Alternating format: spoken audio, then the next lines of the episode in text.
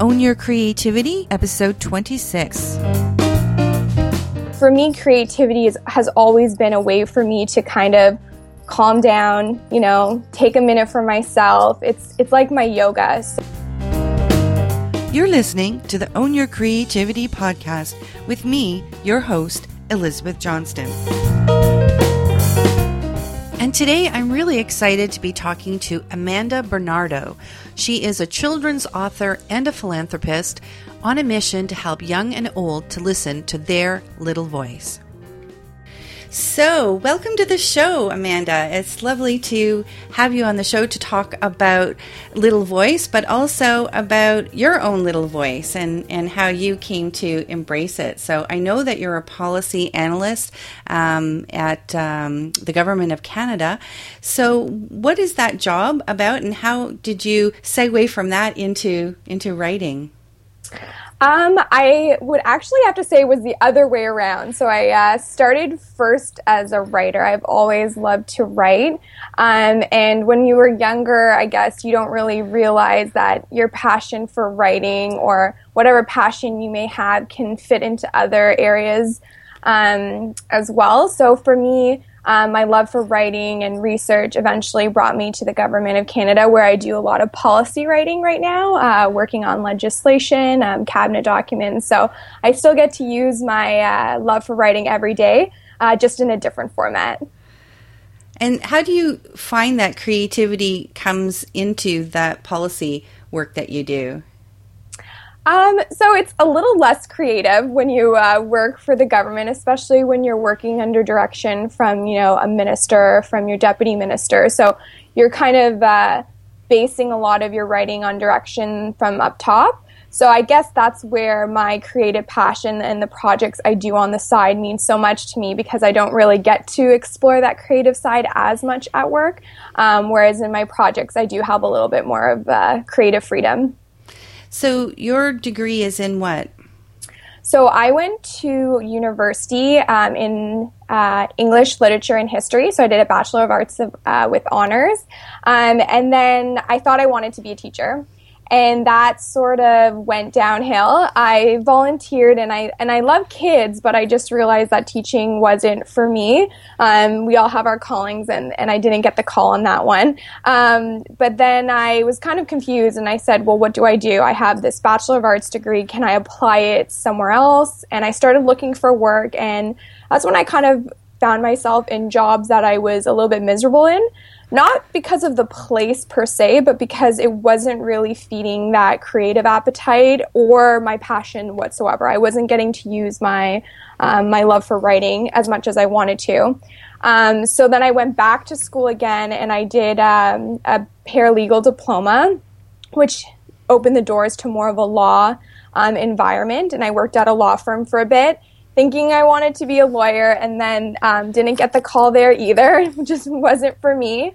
Um, and that's when someone said, you know, you'd be really great in a policy field. Like you would be able to write, you'd be able to um, see the impact of your writing a lot more clearer as opposed to, you know, being a teacher or being um, a lawyer. And that's the path I ended up following, and that's where I am today, and it's definitely paid off. And was there a time when you were working there that you felt like I have to augment my my day job with creative pursuits, or did you always um, write creatively on the side? I definitely always have written creatively on the side, whether it be, you know, my journal or a short story. Um, that's always been an outlet for me. So if I've been going through something in my life or, you know, I needed some time to de stress, writing has always been um, a great outlet. Um, so when I was working, um, I wouldn't say that it would impact my work and that I was constantly striving to find this creative um, pursuit that would make me happy, but it was something that made me feel more balanced when I had both in my life.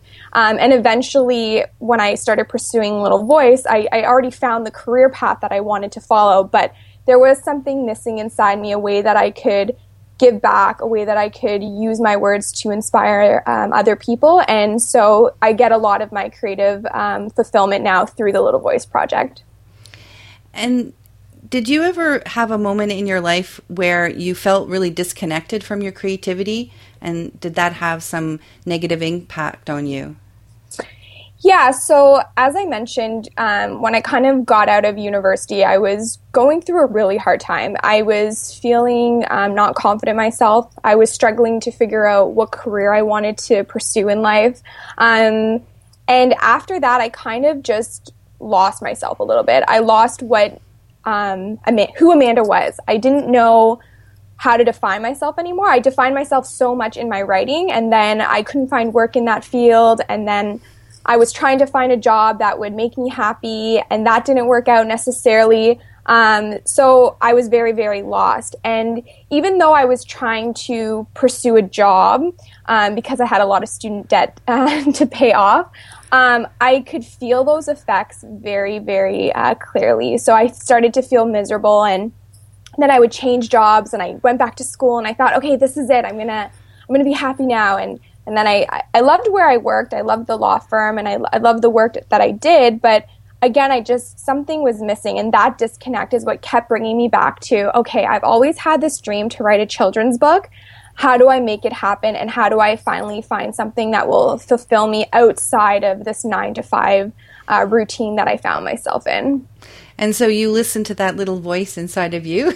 I started to listen to that little voice. And you know, when we go through a time where we're struggling or we're doubting ourselves, that little voice is very, very quiet. There are so many other things around you, so many outside voices that start to um, silence your little voice.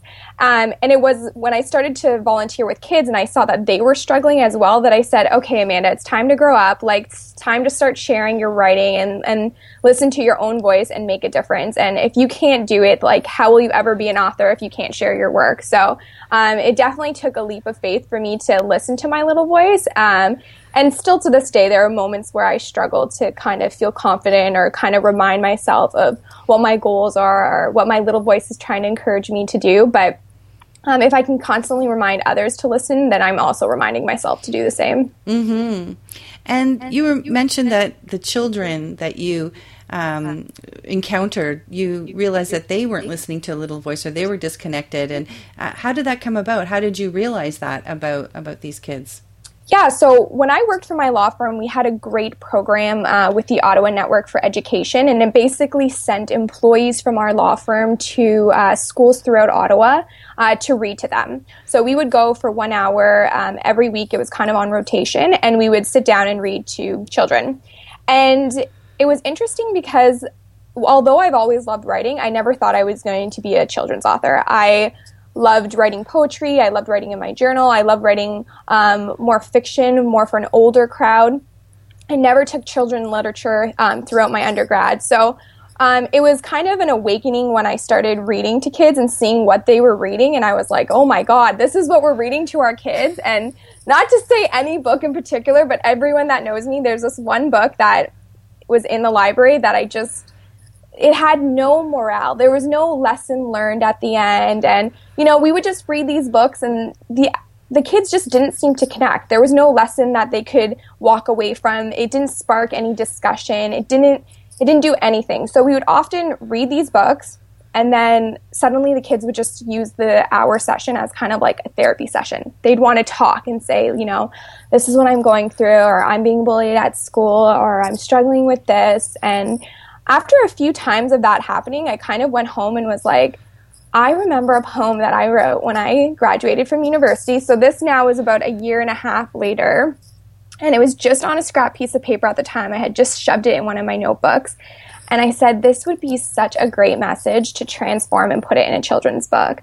So I remember going back to that poem and reading it. And it was funny because even though it was a year and a half later, I could remember who I was at that moment and I saw that I hadn't really changed. I was still kind of unhappy, still kind of struggling. Wow. And I said, why didn't I frame this sooner and like put it on my wall to remind myself, you know, to listen to my little voice and and that's when I said, you know, if a child at six year old, six years old is going through something difficult, um, and someone at 24 is going through something difficult, if I could put out a book that could inspire the six year old and then they could continuously read this as they get older or even you know encourage adults to give it to a 24 year old then maybe we wouldn't have so many people that felt a little bit lost or a little bit disconnected in the world and maybe more people would feel inspired to chase their dreams and make a difference so um, it was definitely uh, one of those moments where I, I never imagined where it would lead me. I thought I was just volunteering. I was I loved volunteering. I thought it was another one of those um, activities I'd be part of, but those kids actually taught me a lot about myself, and for them um, to remind me of my little voice, I'm forever grateful for that. So it seems like writing this book for you was tied to giving back. And and for you, is creativity always connected to giving back, or? Um, no, it's not always connected to giving back. For me, um, I'm a huge philanthropist. I've volunteered ever since I was a little kid. Like I took part in chocolate drives ever since I was six years old.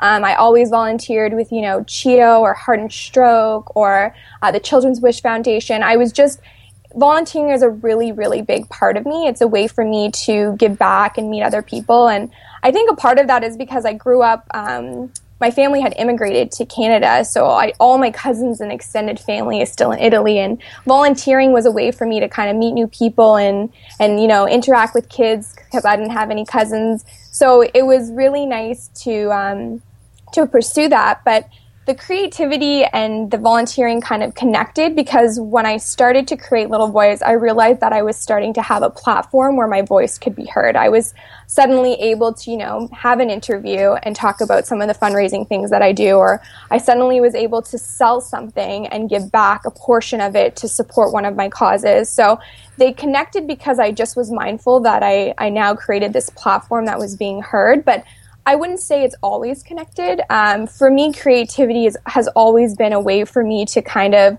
calm down, you know, take a minute for myself. It's it's like my yoga. So for me to write or for me to paint or for me to um, sculpt like my dad likes to do. My dad is a very creative person.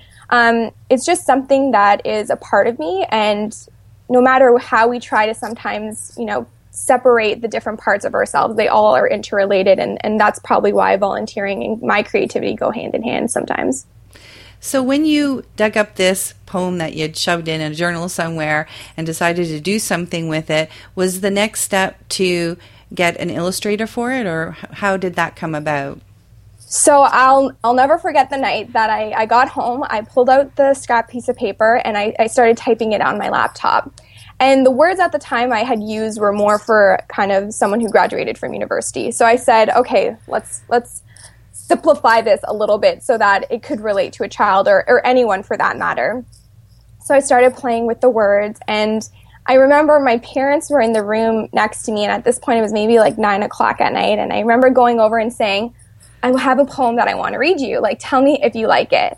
And I read it, and they were like, Yeah, it's really great. Like, okay, what, like, why are you reading this to us? I, I don't think at the time they ever thought, hey, I'm going to go and publish a book now with it. Um, so what I did next was I tried to learn about the publishing process. How does someone publish a book?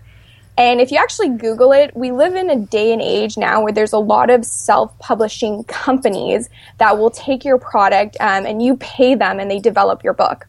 And so I originally applied to one of those companies to see if my book could be considered. And they were like, oh, yeah, it's great. Like, here you go, sign the contract, we'll work together and make it happen. And I quickly realized that route was not for me. It seemed, um, in my experience, like a very heavy money grab. Um, that, you know, you were just basically part of this production line where they accept everyone and they just produce your book and they don't support you. They don't pro- provide you with the resources to then make it uh, take off. They just mass production. Here's your book. There you go. And I thought, you know, if I'm just going to go through a company that's just going to mass produce my product and I'm just going to have to pay for it and, and that's that, why not do it by myself? Why do I need someone else to produce the book for me? And so I started looking at other ways to produce the book, and I uh, actually sent a few letters out to a few publishing houses um, that were not the self-published route. They were, you know, professional publishing houses like Simon and Schuster, or HarperCollins, um, and someone at Simon and Schuster kind of said to me, you know, why do you want a publishing company? Like, what is it that you need from a publishing company that you couldn't do this on your own? Which kind of seemed odd that they were kind of saying that to me. Like it was a very honest person um, that I had spoken with. Um, and I said, I just needed to help me grow. Like, I don't know what I'm doing here. I, I need support.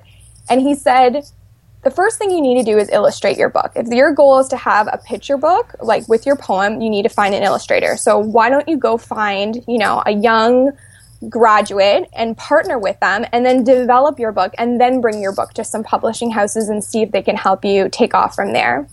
So I think it was maybe a day or two later that I was on LinkedIn. Huge LinkedIn person, I might add. Not not paid to say that, but it's such a great way to connect with people.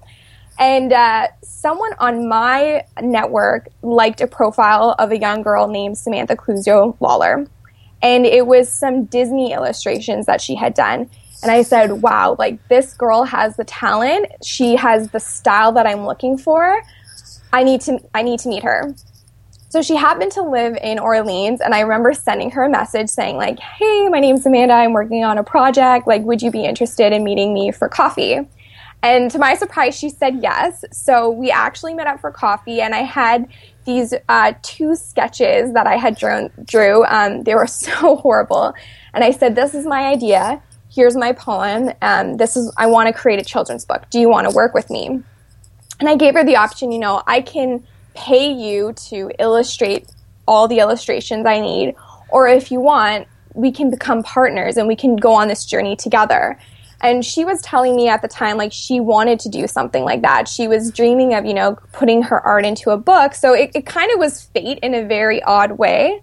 Um, and then from there, we went about illustrating the book. It took about a year.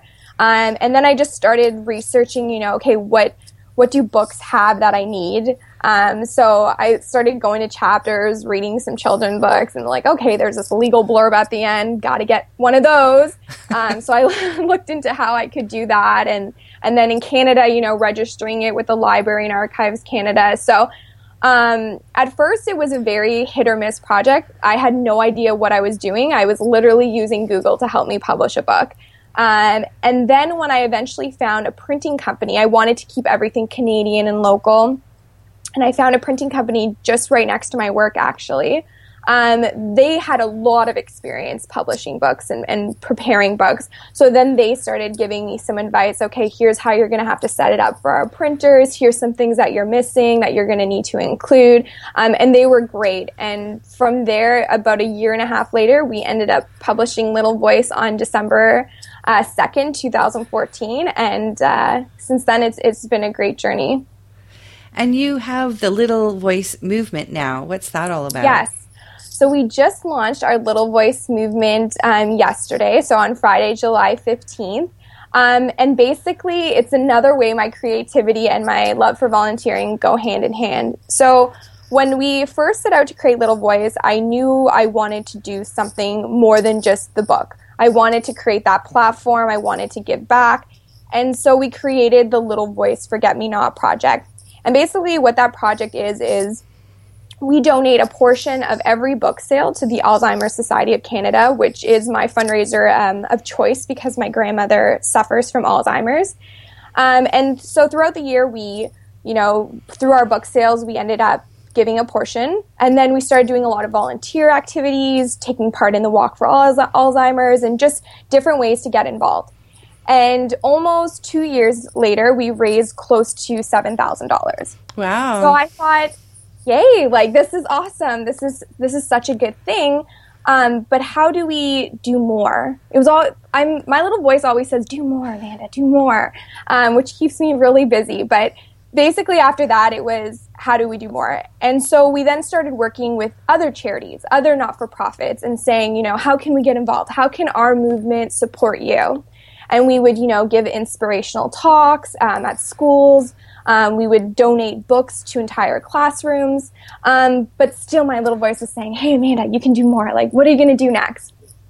So I had this idea going back from my childhood that about those chocolate drives. So I did that when I was a little kid religiously. I loved selling those chocolates um, because you won a prize at the end. So it was really um, self absorbed that I loved doing those chocolate drives. But it was an opportunity to kind of support something. And I don't actually remember where the money goes to those chocolate drives, but I had that idea in my head thinking, you know, if those chocolate drives um, are so successful, how can we transform it to this day and age. So instead of selling chocolate, why don't we sell inspiration? And that was the premise for the Little Voice movement. Let's start selling inspiration. And so, how the movement works is that children and parents and teachers and adults and entire communities can sign up to become a Little Voice ambassador. And once you become an ambassador, you get a coupon code. So let's just say, Elizabeth, you started a movement called the Elizabeth Movement. You would get a coupon that would basically just be Elizabeth. And you would then be responsible for promoting your movement. So you can choose three movements. You can either create a movement for a school. So we have one already signed up with us for the Half Moon Bay Public School um, that's opening up in Barrhaven. They're looking to um, get books for their new library. So that's one tier that you could sign up for. The other is for a community cause. So that's something like supporting the Alzheimer's Society.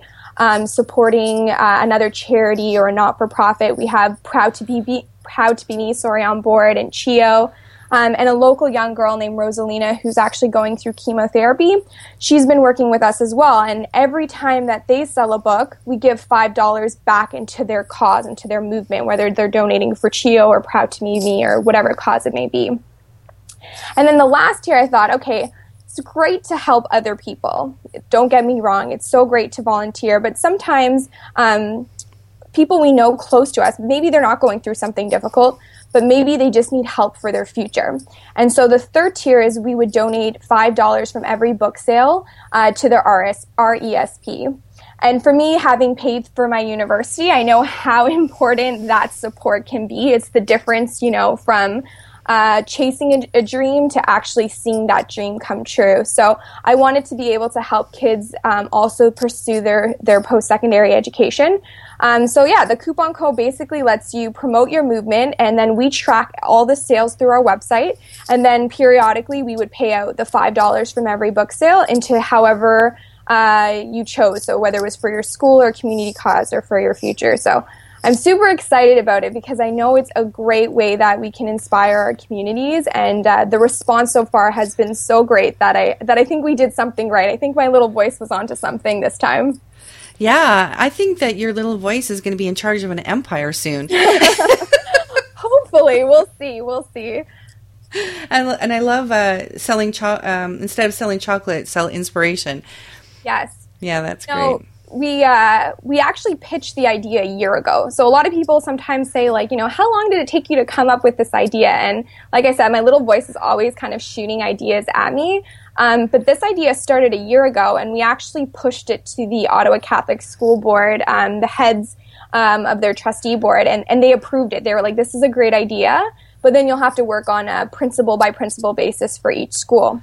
And then we kind of wanted to test the waters out a bit. So it, it took us about a year to figure out how are we going to do this because even for us, we needed to have the capital to produce these books. What a lot of people don't realize is when you're self-published, you don't have um, a massive publishing house paying for you to put out all these books. That's coming out of pocket. Um, so that was something that we had to figure out. How are we going to get all these books delivered and how are we going to afford it? Because um, I'm only, I'll be 27 in a week and Samantha's younger than I am. So we're not rich or anything. We're kind of doing this and getting by and all of our money so far in the business has kind of just turned over into buying more books. We don't really take a profit and we donate so much. Um, but we really had to think about it and, uh, I'm really happy that we waited the year because now that it's launched, I think it's a very well laid out program that will help a lot of people. Cool. So, what's the best advice you've ever received regarding your creativity? So, I always um, share this piece of advice with people because it came to me during that struggle period. So, the struggle, I think, was there because in my mind, I I always dreamed of being extraordinary. That was just something I always wanted to be. You know, like if someone said, "What do you want to be when you grow up?" I would just say extraordinary. I just I just knew I, I had the potential and and the drive to do something amazing with my life. And when I graduated, I didn't see that um, light at the end of the tunnel. I was kind of like, I'm just another student with a bunch of student debt. I don't know what career path to take. I want to write and, you know, be this great author like J.K. Rowling one day and have my words inspire a country or the entire world. Um, and that vision was so far off when I graduated that I became very, very unhappy. And that struggle was was there because it always seemed like I had to choose. Am I choosing to pursue a day job to help pay off my debts? Or am I going to pursue that creative path that maybe would bring me more fulfillment?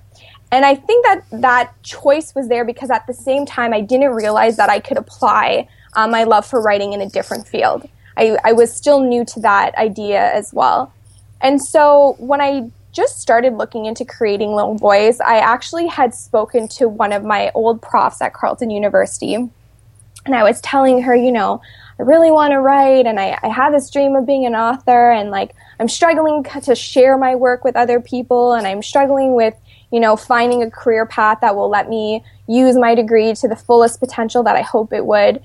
Um, and she gave me the best advice. And this is the advice she gave me. She said, every writer has a day job.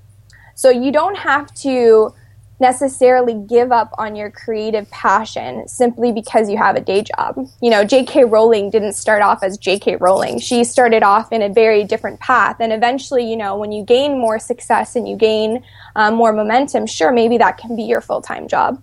And so that piece of advice is what led me to pursue my creative passion on the side. It was no longer a choice between a day job and then being a writer. It was actually, this is me, and during the day, I'm going to go to work, and then at night, I'm going to pursue my passion. It, it didn't have to be one or the other.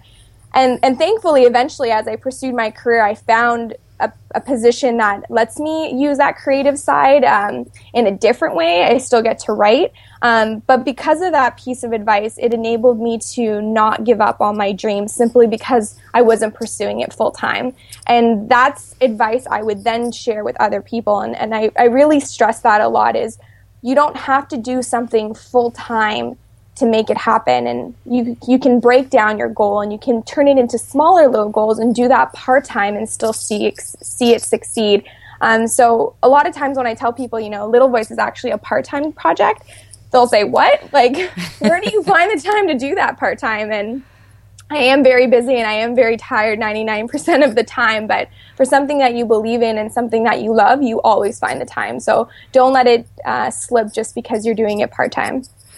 That's so inspiring. I love the way that you basically have the best of both worlds. You know, you you have a job that supports your habit of writing, and yeah. and you know you can pursue it with uh, full force. You know, because I think a lot of times when people have uh, you know, a job that sometimes it just takes up all of their time and they have no energy afterwards. But it seems like you're able to like have this cycle or you know this circle of of inspiration and um, and funding, you know, because you need, yes, I think both. I, I need the day job to fund yeah. my project. That's that's for sure. But also, I I would stress that there's a lot of determination that goes into whatever you're trying to pursue. If if you want to be a writer and then you just stay home every night and you know you play Pokemon Go, which is like the new fad, or whatever, you know, you're not going to see your dream come true. And I remember when I when I actually first published Little Voice, and I've had a lot of different projects I, have pursued um, since I was a kid. But when I published Little Voice, I started getting a lot of comments that were like,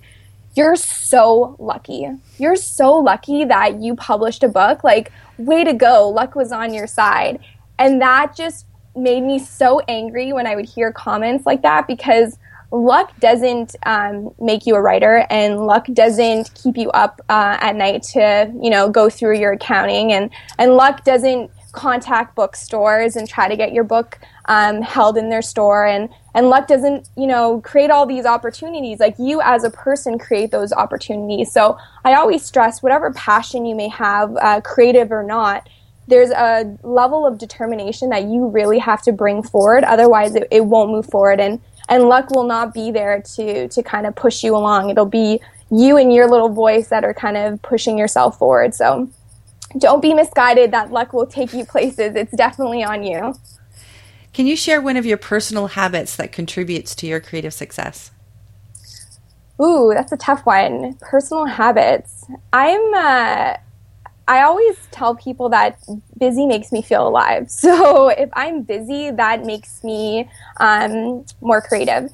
And I'll explain how that works. So if I'm volunteering, if I'm putting myself out there, if I'm meeting new people, that to me impacts my creativity. I'm not one of those uh, writers who can travel around the world and be, you know, inspired by sunsets and and whatever else that they get to see. I I'm inspired by the things that I see around me, and volunteering and keeping busy and putting myself out there is one way that influences my creative process. Another one would probably be just silence. Um, because I'm so busy, it's often rare that I'm just kind of sitting down quietly by myself. So I really appreciate those moments where it's just me and a laptop. Um, and I, I have a, a very strong habit of uh, going to chapters um, and just sitting there with my laptop and writing. And, and I'm a people watcher, so that definitely influences my creative process. But other than that, I don't really have a process set in stone. And as I get busier, I actually find it harder to find the time to write um, because my little voice is uh, keeping me so busy. So just finding those moments where it's just me and my laptop and I can kind of just sit there and be at peace and put some words on paper even if the paper, um, or even sorry, if the words don't make sense at first, it's just sitting there and writing is kind of the most valuable thing because to find the time as I've gotten older has been harder and harder. Um, but if I can just sit and write and then edit like crazy afterwards, um, at least I'm putting words down on paper. So I know some other people have like rituals and stuff like that, but I'm not creative in my creative process. But it works for me, and we all find uh, a way to make things happen. And do you have a person that inspires you to be creative? It can be a, a person who's alive or dead. Um, so creative in my projects, my, my parents are both really creative people. Like if I ever needed help growing up on a project, my parents were, I think, more excited than I was. Like they loved um, working uh, with me. And my dad is a very, very creative person. He likes to sculpt, he likes to paint, he likes to work with his hands in terms of inspiring me, um, I it's that's really hard. I wouldn't know if there's one specific person. I know in my creative fundraising efforts, my grandmother, um, who lives in Italy, who's suffering from Alzheimer's, has been a really source of inspiration um, because I see what she's going through and I see what other people who are suffering with Alzheimer's are going through. And so it really inspires me to kind of do more and find other creative paths to fundraise um, so that we can find a cure and support the research behind it. But in terms of my own creativity, I'm a big reader, so I get very inspired by other authors um, and seeing how they've written a story or seeing. Um, reading about their own biographies and what they've gone through, um, that certainly has helped me. But one person i'm not going to be i'm not going to be able to answer that one. It's definitely a collective process for me of where my inspiration comes from. And do you have a favorite work of art? Favorite work of art? Um, can it be a book? Yep. Okay uh, books so um, i buy books and i don't even read them. Like there's i have millions of books because uh, i've always dreamed of being belle and having a massive library one day. Um, but i'll my favorite I'll say it's my favorite because it was the book that I read, and then I realized um, I wanted to be a writer. So when I was in university, I read um, The Blue Castle by L. Uh, M. Montgomery, and um, I don't know what it was about that book. I read a lot of books growing up. Like I remember my first one was Tuck Everlasting when I was really little, and I was like, I love this book. Um, but something about that book, it just really inspired me. And I remember reading it and just saying, I want to create something like this. Um, and that has lasted the test of time and then be able to share it with the world. So I'll have to say that's my most favorite just because it ties to a memory. Um, but in terms of art, um, Samantha's art every day inspires me. So she's pretty talented too. That's great. Do you have a favorite quote that inspires you? Favorite quote? Hmm. Okay, let's see here. I do have a few. Can I pull one up? Sure. Okay. I have a, a, quote. Actually, I collect quotes. There's, I find a lot of inspiration in quotes because they're really short. And um, although I don't highlight my books because I'm one of those people that if you fold a page on a book, I'm like, oh my god, what did you do? um, I do tab a lot of my pages because they're such great um, words that you can uh, learn from. There is one quote, and we use it all the time with Little Voice, and ironically, it fits so well with our message. And you can find it on our website. Um, you can find it in our talks. We we shared a lot because it goes so well with our message. So I'll just read it for you. I'm actually don't even know who it's by. Um, whenever I've searched it, it says author unknown. Um, but it basically says everyone has a voice deep down inside them, a voice that says shine. Some have loud voices and some have quiet ones. Some people's voice is so quiet that they never get to hear it. Some of the people that do get to hear it choose not to listen. Unfortunately, only a few decide to act on this voice, the stars who influence others to listen themselves. And I love this quote because that's what we're trying to achieve. We're trying to remind people that they have this little voice inside them. We're trying to influence others to become these stars who then influence other people to listen to their little, little voice. And even within our book, we say, you know, sometimes as we get older, we forget this little voice. And it's so true. You know, I've gone through it. I'm sure, Elizabeth, you've had a time in your life where you, you didn't hear your little voice um, as loud and clear. So if we can encourage everyone to start listening to that voice inside them, who knows what we can, we can accomplish as a country and as, as citizens of this world. I think there's a lot of untapped potential. And if it can take one little movement like ours to start inspiring people to look into that potential and chase their dreams, then, then I think we have a lot to look forward to. I think so too. I'm so inspired just talking to you. thanks. So, uh, how can people um, get in, uh, in touch with you or find the book? What's your website? Yeah, so people can um, order our book online through www or www.littlevoicethebook.com. Um, we're also on Facebook, Twitter, Instagram. That whole social media scene in this day and age has made a huge impact on spreading our message. Um, and if they want to become an ambassador and start their own movement, our pages are now live. It takes less than one minute to register. There's absolutely no cost. You can check out our map to see where some of the movements have already begun, and it's it's a great project that you can do with your child or another person in your life. They don't have to be a kid, um, but definitely check out our website, learn about our message, and feel free to shoot us an email. Um, it's me that always re- replies. So uh, a lot of people are surprised, saying, you know, are you the author? yes, yes, I, I still respond to my own emails, and I think I always will. So definitely don't be shy to reach out to us. Great. Well, thank you so much for taking the time to chat with me today. It's been lovely and very inspiring.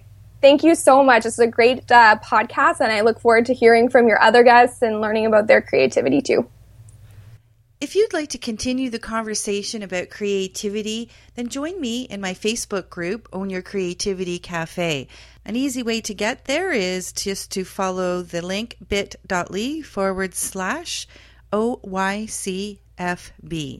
bit.ly forward slash OYCFB or just log into your Facebook account and just search for Own Your Creativity Cafe, and I'll see you on the other side.